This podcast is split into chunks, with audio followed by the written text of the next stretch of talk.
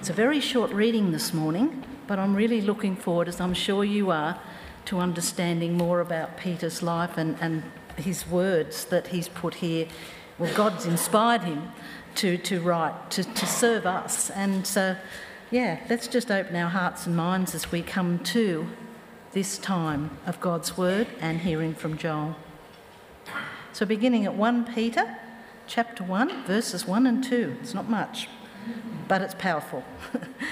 so, Peter, an apostle of Jesus Christ, to God's elect, exiles scattered throughout the provinces of Pontus, Galatia, Cappadocia, Asia, and Bithynia, who have been chosen according to the foreknowledge of God the Father, through the sanctifying work of the Spirit to be obedient to Christ, Jesus Christ and sprinkled with his blood. Grace and peace be yours in abundance. Amen. Thank you, John.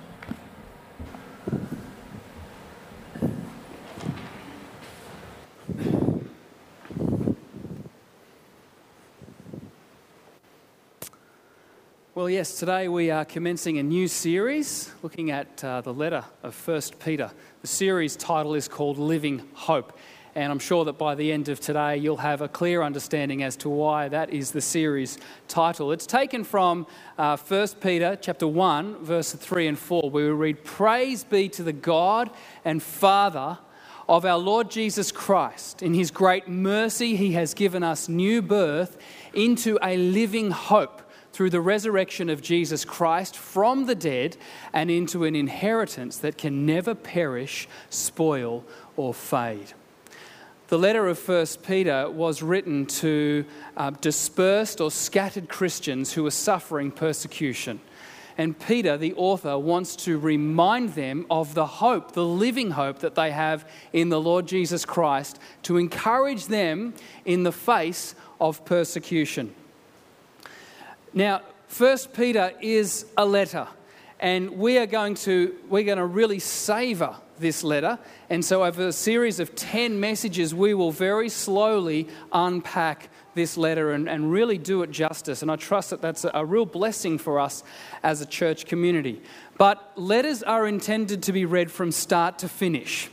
And so, as one group in this church has already decided, I want to encourage us each, every one, to set aside a small amount of time, only 10 to 15 minutes it'll take you once a week to read the letter from start to finish. Uh, as we journey through this letter on Sundays, and for those who are involved in growth groups, as we unpack uh, this in our growth groups, it would be helpful for us to consistently come back to the overall letter itself. Letters are indeed meant to be read from start to finish. And so I encourage you to read it in your own quiet devotional time uh, as a whole letter. And then as we come and understand the separate parts, you'll get so much more out of it. Now, you might recall that back in 2016, we did a two part series studying the life of Peter. The first series was called Peter the Disciple Knowing Jesus. And, and the second series that we did was called Peter the Apostle Sharing Jesus. The, uh, the purpose of this series, I guess, was to really speak into our church's mission statement, which is a loving church, knowing Jesus and sharing Jesus. And in the life of Peter, we see someone who knew Jesus intimately and shared Jesus powerfully. Um, just a really quick overview of Peter's life. So, Peter was a fisherman, and we read in Luke 5 1 to 11 of his calling. Uh, and there's the miraculous catch of fish. Peter's been out fishing all night with his two associates, John and James, and they didn't catch anything. And then in the morning, Jesus jumps into their boat to start teaching and invites them to cast the net to the other side. And I'm sure many of you know the story. The net is full of fish. Peter kind of falls to his knees in repentance and says, Lord, go away from me. I am a guilty, a sinful man. And Jesus invites Peter to follow him. He renames him Peter. His name was originally Simon, and Jesus renames him Cephas in Aramaic or Petros, which is Peter um, in Greek, and we know him as Peter today, which means the rock. Peter was a disciple of Jesus for three years. He became the natural spokesperson for the 12 disciples. Um, he significantly confesses Jesus, the Christ, as the Son of God, and it, Jesus says that that was revealed to him through God. He's part of Jesus' inner circle, which is kind of like the two I see. So there's 12 disciples, and then there's the inner three. Uh, and in fact, it was interesting that these three guys already worked together. They were already close associates and friends. And they become the three closest followers of Jesus who are there with him at significant times, such as the transfiguration, which Peter was able to witness. We know Peter as the disciple who had the courage to get out of the boat and walk on water. He also had the, the tenacity to sever the ear of the guard in the Garden of Gethsemane um, in Jesus' defense. He boasted that he would never, ever deny his Lord, but then went on to subsequently deny Jesus three times. Jesus in Matthew 16 reaffirms Peter as the rock and says that he will, in fact, use Peter as a primary instrument to build Jesus' church. And then in John 21, we read the beautiful account of Peter's reinstatement, where three times Jesus commissions and commands Peter to feed his sheep. And indeed, 1 Peter is a wonderful example of Peter the Apostle being obedient to that very command to feed my sheep. Our second series looked at Peter the Apostle, and we particularly looked at Peter's passion in sharing Jesus. We looked at Pentecost, and we see an incredibly different Peter to the Peter that denies Jesus three times. We see a Peter who preaches with power and passion at Pentecost, and 3,000 people are added to the Lord's number that day. And then in Acts 3, Peter heals a lame beggar. He is a man on fire for the Lord. In Acts 4, he preached boldly before the, the Sanhedrin. The Sanhedrin was like the Supreme Court, the High Court. There were 23 rabbis that sat on the Supreme Court, the, the Sanhedrin, to make decisions about moral and religious and legal matters. And Peter stood, stood before them and, pr- and proudly and, and confidently and boldly proclaimed the message of Jesus arrests, beatings, and threats couldn't dampen Peter's resolve to preach Christ. And then, kind of, I guess, the bookends of Peter's ministry in Acts is uh, Pentecost in Acts chapter 2, which is kind of like the, the birth of the, the church amongst the Jews. So many people that day coming to faith who were Jewish Christians. The Cornelius uh, incident in Acts chapter 10 is kind of the, the Gentile Pentecost, where Cornelius, who is a Roman soldier, a God fearing man, but not a Christian, um, the Lord uses a dream that Peter has and encourages him or instructs him to go to Cornelius' house. And Cornelius becomes a believer and all of his family. And there's a sense of the gospel now being open both to Jews and to Gentiles. So that's a little bit of an overview of Peter's life this letter that we're now reading, he was, was written as an older man, and he is writing to uh, a church that has been scattered. What we're going to do is just walk through these couple of verses, and what that is going to do is it's really going to set up the context of the series and help us understand the letter in better context. As this week I've looked at these couple of verses that we're going to consider this morning. And then just this morning, I went back and read the whole five chapters of the letter. It was amazing how much more sense the whole letter made, understanding the context in which Peter writes. He is writing to encourage the believers who have been persecuted and scattered. 1 Peter 1 1 to 2. Peter, an apostle of Jesus Christ to God's elect, exiles scattered throughout the province of Pontus, Galatia, Cappadocia, Asia, and Bithynia, who have been chosen according to the foreknowledge of God the Father through the sanctifying work of the Spirit to be obedient to Jesus Christ and sprinkled with his blood.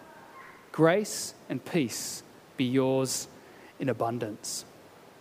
Now, it's interesting, that's the introduction or the, the, the, the, first greeting. It's actually helpful if we look at the final greeting. So, kind of, it's not really a conclusion, but these are Peter's last words. It'll give us a little bit more understanding of the context as well.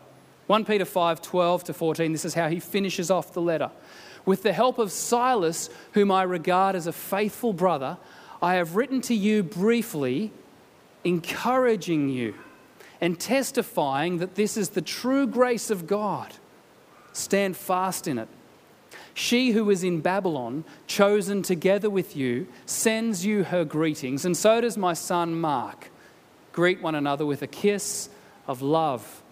Peace to all of you who are in Christ. There you have the opening and the closing of Peter's letter. What can we glean from this? Um, well, obviously, Peter is the author. Um, Peter writes as a pastor. He's writing to scattered house churches and he writes as a pastor with a pastor's heart. He has a pastoral concern for these believers. Uh, it is understood that the letter of 1 Peter and indeed 2 Peter as well are written from Rome. You would have recalled in Peter chapter 5, there's a reference there to Babylon. She who was in Babylon. Babylon is kind of like code word for Rome. So at this time in Peter's life, he is in Rome, and he will in fact die a martyr's death in Rome. But the letter is written from Rome in the mid to late AD 60s.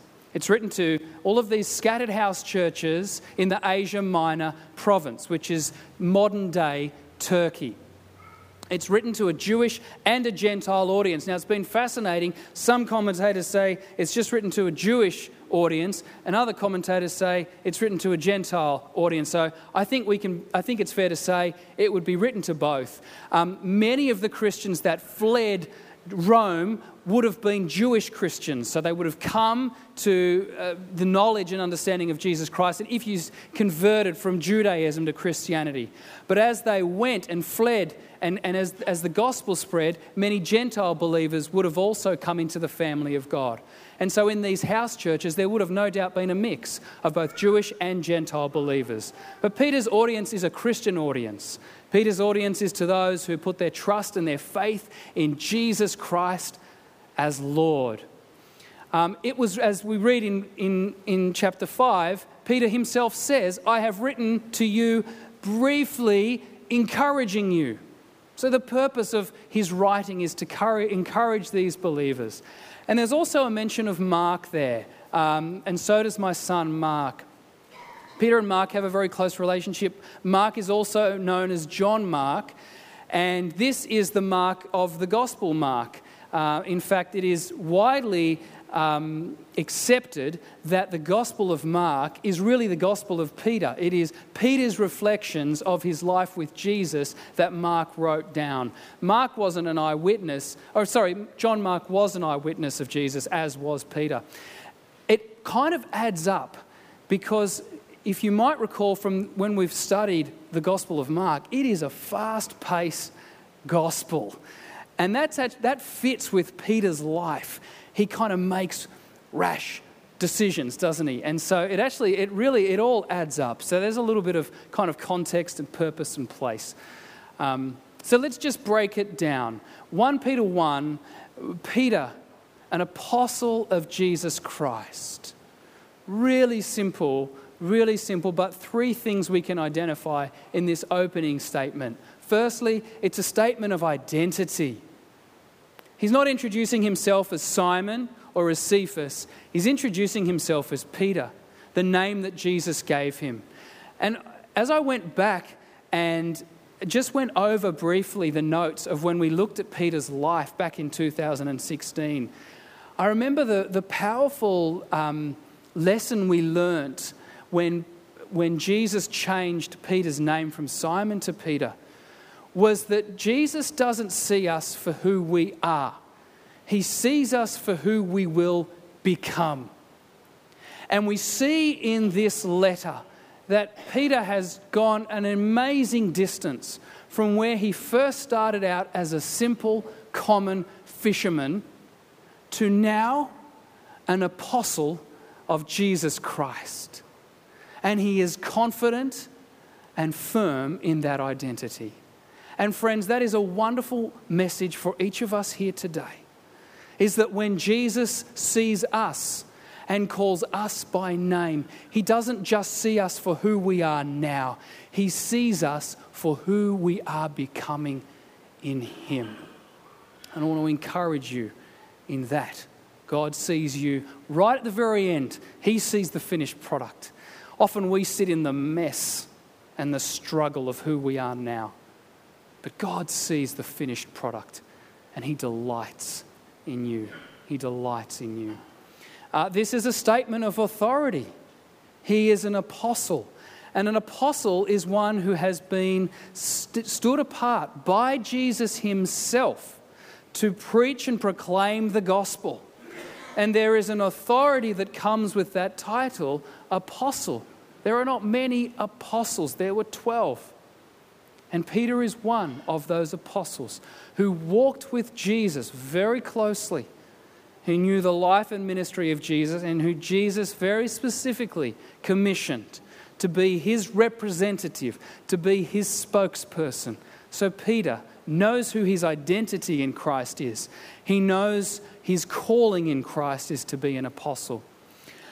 Also, there is a confidence in Peter's statement of his apostleship. Unlike Paul, because of Paul's history of persecuting Christians, Paul constantly had to defend his apostleship. We don't see this with Peter. There is no need for Peter to defend who he is as an apostle. Just as an example, there in Galatians chapter 1, we see a greeting of Paul, and there is a tone of defensiveness in it. Paul, an apostle, and then immediately he defends, you see, sent not from men, nor by a man, but by Jesus Christ and God the Father. We don't see this in Peter. There's no defensiveness in his title there. To God's elect exiles scattered throughout the provinces of Pontus, Galatia, Cappadocia, Asia, and Bithynia. As I mentioned, these are all um, regions of what was then known as Asia Minor, what is now known as modern Turkey. And you can just sort of see the region um, here on the map of where those communities were in Peter's time. If we actually look at a map of, uh, of, of, of today, you can see Turkey's over here to your right, and Rome is kind of in the middle there. Um, can you see where Rome is? Now, I actually just Googled, mapped Rome to Turkey. You could do it by foot. Uh, there was no motor vehicles back then. It's 3,000 kilometres. Um, that is the same distance as Melbourne to Cairns. So I'm guessing they didn't travel there by foot. That would be kind of impossible. I'm assuming, and I haven't researched this, but I'm assuming they got from Rome to what is now Turkey um, by boat. And the reason I would say that this was the case was because the Apostle Paul, on all of his missionary journeys, and he went into this region, went there by boat. We are talking, friends, about boat people here. These people have fled religious persecution by boat to a different context. Uh, it's actually fair to say that Peter is writing to boat fleeing refugees.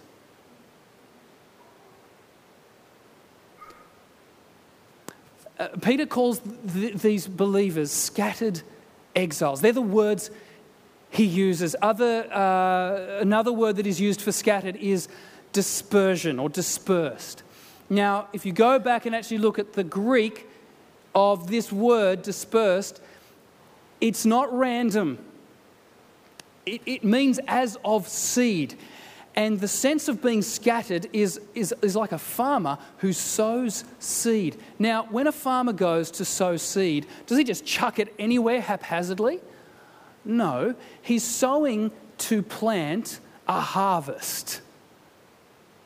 And in this context, the harvest is the gospel.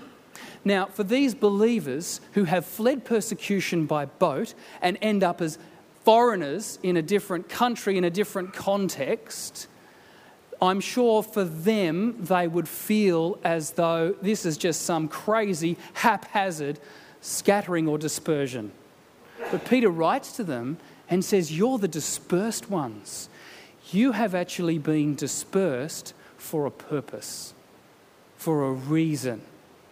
Uh, the, the spread of the gospel is going to continue to permeate throughout the world. And so you find yourself where you are now because the sower has sown the seed. They are called, and again, different translations will refer to these people as exiles, foreigners, aliens, pilgrims, sojourners. I think today we could call them refugees.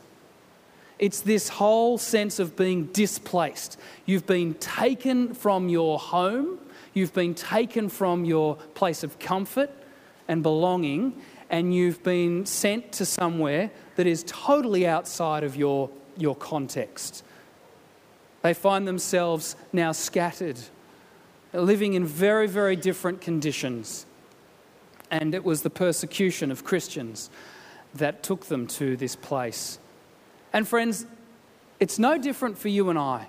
We may not have been necessarily displaced physically or geographically, but the Bible will refer to believers as exiles. And just as Moses led the people of Israel out into the desert to be set apart, all of God's children, in a sense, are exiles from this earth because our home is not here, is it? Our citizenship is in heaven. And so all of God's people, in one sense, are exiles, are foreigners, are displaced ones, because this is not our true home we have that dual citizenship. We are citizens of earth, but we are first of all citizens of heaven. And we need to allow our heavenly citizenship to dictate how we conduct ourselves as earthly citizens. Now, we'll, we'll come to this in a moment, but you, um, Peter talks about being obedient to Jesus. And persecution will come, even today for those who are obedient to Jesus. The level of obedience to Jesus and to his word will often determine the level of persecution one suffers for their faith. Now, the context of this scattering was from, uh, is, is, is, is with, we need to understand a little bit about the Emperor Nero. Uh, Nero was the emperor at the time, and um, for the little bit I've read about him, he was, he was power hungry. Um, he had so much power and, and didn't use it well. I was thinking of a, a, football player, for example, a very young football player who very quickly rises to popularity and fame and has a lot of money and a lot of power and influence and does not use it well. We see this in the media frequently. Well, Nero's a little bit like that. He rose to power and he did not use it well and he did all kinds of crazy things for his own entertainment and pleasure. In AD 64, there was a huge fire that destroyed much of the city of Rome and economically ruined Rome. Um, Tacitus, who was a Roman s- senator and historian, you might, if, you might recall I mentioned Tacitus when we spoke about Jesus the game changer. Tacitus was not a believer, he wrote about the historical Jesus. He also wrote about Nero. And so we learn from Tacitus that it was suspected that Nero actually started the fire for his own entertainment. It's sickening. He had his own mother killed. And then he framed the Christians. He needed, a, he needed a, an alibi, and he framed the Christians. Sorry, a scapegoat, that's it, Phil. He needed a scapegoat. And so he framed, it was like, who framed Roger Rabbit? He framed the Christians, uh, suggesting that they, in fact, were the ones that started this fire. And he, to punish them, he would have them dipped in tar and then lit on poles uh, uh, uh to, to, to highlight these were the ones that started the fire. And so, this is the kind of persecution that these believers are living in. And the Christians suffered um, public ex- executions, they became slaves, and obviously many fled for their lives. So, this is what has pushed these Christians out of Rome into Asia Minor. So, they've had to flee that type of terrible persecution, and that's where we find them. Now, Peter writes to God's elect to God's elect. And this is a, a very loaded theological term. Um, I, I guess what Peter wants to what Peter wants to affirm in these believers, he wants to remind them that God, God didn't, you didn't reach out to God. God reached out to you. And this is one of the things that I think is so fascinating about baptism. I mentioned this before. Baptism is actually just a, a witness of what God has done for us. So I just want to dispel the myth that we need to wait until we're somehow ready to be baptized because it's never about what we've done. It's always just a reflection of what God has done for us. But these are the elect people, and Peter wants to remind them, he wants to affirm within them uh, that God chose them, that God elected them, that he, he knew that they were His. And I guess that I mentioned that it was a theologically loaded term. We don't really have time to go into this in depth now. This would be a great thing for our growth groups to look at. Is this whole tension between God's sovereignty and human freedom. Now, interestingly, the tension doesn't so much lie in the scriptures. The scriptures actually seem to allow the two ideas to sit side by side. The fact that God is completely sovereign, God knows everything from start to beginning, and in a sense, God knows everyone who will ever be a believer and, and the sense that He has chosen them to believe in Him.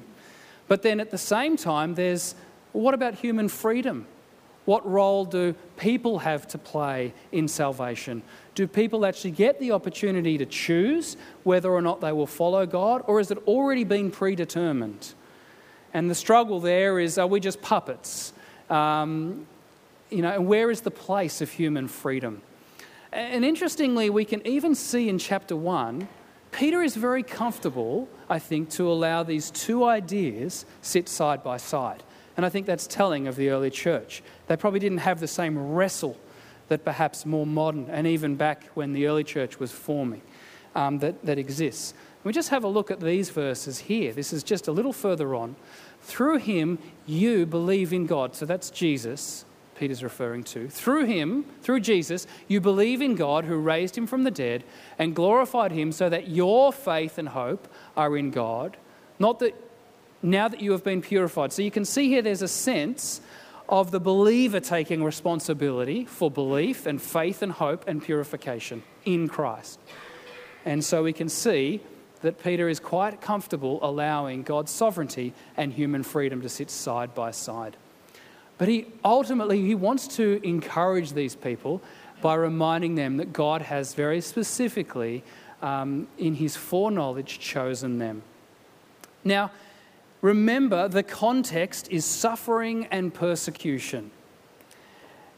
And as I sit with these people and try and think about what it would be like to flee the kind of persecution that they were exposed to, and to now and to have traveled by boat and to be living in a very different context, having to start all over again, families being divided, and so forth. I wonder if these Christians were thinking to themselves, Has God abandoned me? Has God left me? I chose to follow Jesus. I chose to follow the living God, and this is where I find myself. And I wonder for us too, when we're going through difficult times, when we're suffering for our faith, when things seem like an incredible uphill battle, and we might ask ourselves, we are, might ask God, God, where are you? God, why have you abandoned me? Why have you left me? Peter wants to remind these readers God hasn't forgotten you, God hasn't abandoned you. You are God's elected ones. God loves you, God knows you, and God has an incredible plan for you. This next word that he uses is these people have been chosen. And there's kind of a threefold explanation for that choosing. So, again, just feeding into this language of election is the same language of being chosen. These believers have been chosen according to the foreknowledge of God the Father. According to the foreknowledge of God the Father. Um, Peter didn't have to refer to God in this instance as God the Father, but he does so. And I think he does because what he wants to communicate, he wants to remind them of the language that Jesus invited all followers to use to God, and that is of Father, to address Him as Father. And in that state of feeling abandoned, in that state of being persecuted, in that state of perhaps wondering, has God left me? Where is God?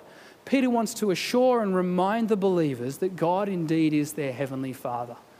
He loves them as a father loves his own children and cares for them deeply in those familial terms. And next, he says, through the sanctifying work of the Spirit. Now, much of Peter's letter is concerned with how these believers actually live out their faith as exiles who have been scattered. They find themselves in a very different context to where they once were. Before the persecution of Nero, Christians were really no threat to Rome at all. They were a threat, in fact, to Jews, um, but not to Rome. They were a bit of a threat to Jews because all of a sudden you're taking our age old traditions and, in a sense, you're, you're throwing many of them out. Uh, and so that's more where the persecution was coming from. But Peter's letter is really concerned now with how do these scattered exiles live out their faith in the context in which they now find themselves. And what he invites them, what he calls upon them, is to be holy, is to be different. And we're going to see that over the coming weeks. Uh, this is no different from our calling, brothers and sisters. We too are called to be holy. We are called to be set apart, to be different, that we might shine as lights in the dark world. And we can't be holy by ourselves. There's nothing holy in us other than God and his, the work of His Spirit. And we call that process sanctification, where the Holy Spirit enters into our hearts, enters into our lives, and we are led and guided, and we become holy through the empowering and the presence of the Holy Spirit. And so Peter is reminding these believers you have been chosen and elected by God, your loving Heavenly Father. You are being sanctified. You are being made holy. You are being made set apart by the Spirit that now dwells within you. And all of this is so that you may be obedient to Jesus Christ.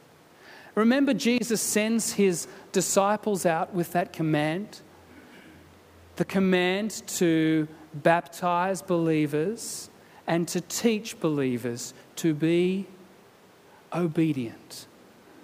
Everyone who was a disciple understood that to be a disciple went hand in hand with being obedient to Jesus.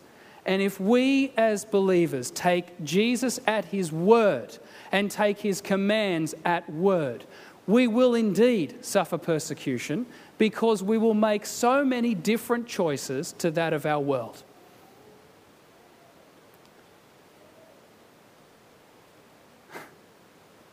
And I trust that this series will be an encouragement for us to re examine some of the commands of Jesus and that we, as his people, may learn to become increasingly obedient to them for the sake of the gospel and for the spread of the gospel.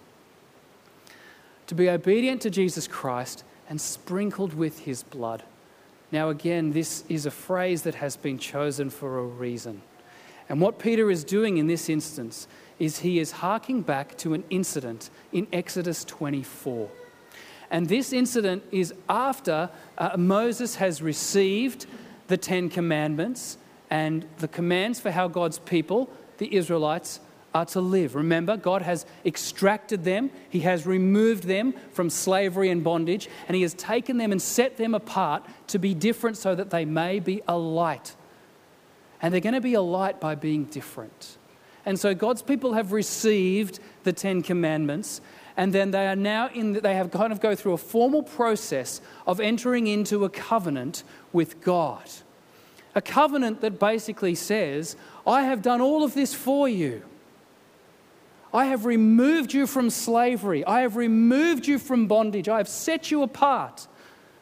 And I have called upon you. I have given you my word now. This is how you are to live, to reflect to the world the holiness of a holy God. And I'm going to enter into this covenant with you that reminds you of the price that has been paid and to remind you of your calling. And so they have this ceremony where the blood of a bull is sprinkled on the people, and it is symbolic of this covenant. It is reminding them that God is their rescuer, that God is their deliverer, and that they have been set apart and chosen to be different. And so it's no different for the scattered exiles in Asia Minor. But through Jesus Christ, they have been rescued from sin and from bondage. They have been given the hope of eternal life, and they have now been called to be obedient to Jesus Christ. And this is a powerful image, is it not?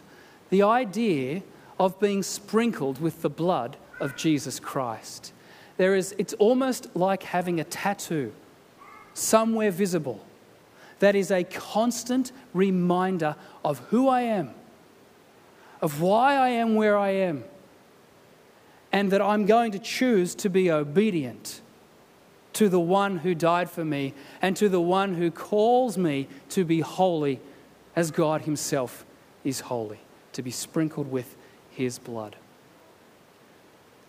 Peter finishes his greetings with these beautiful words that are found in many of the New Testament letters.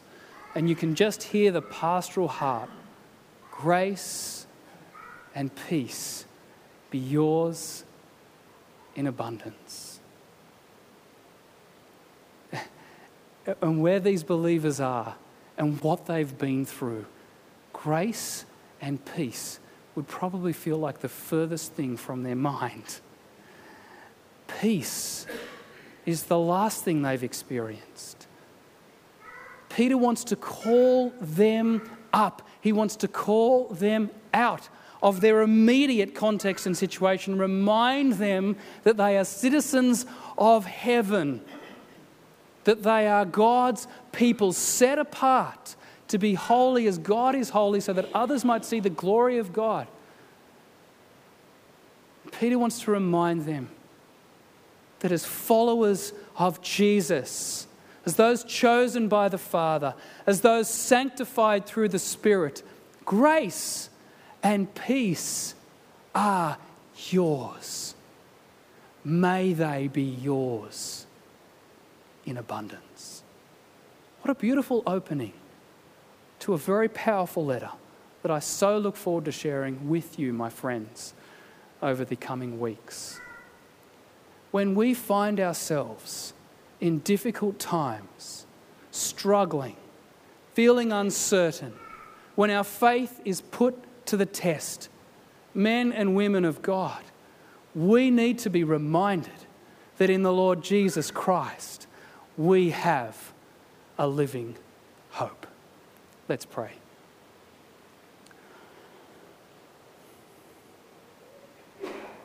Lord Jesus, you are our living hope. Our hope in you is not a blind hope, it is not a dead hope. Rather, it is a living hope because we know that you are alive. We know that you are alive and that you reside in heaven, seated at the right hand side of the Father. We know that you are alive because you have stamped upon our hearts as a seal of your presence within us, your Holy Spirit, who empowers us to live as foreigners and exiles in a world that is not our own. And I pray that over the coming weeks, Lord, as we open up the scriptures and examine this wonderful letter of 1 Peter, that you would inspire us and fill us with the living hope of the resurrected, living Lord Jesus, that we might be empowered to live obedient lives of holiness for His sake, for your sake, for the sake of the gospel, for the sake of the kingdom, and for the sake of the glory and renown of your name. And we pray this through the name of our Lord Jesus Christ. Amen.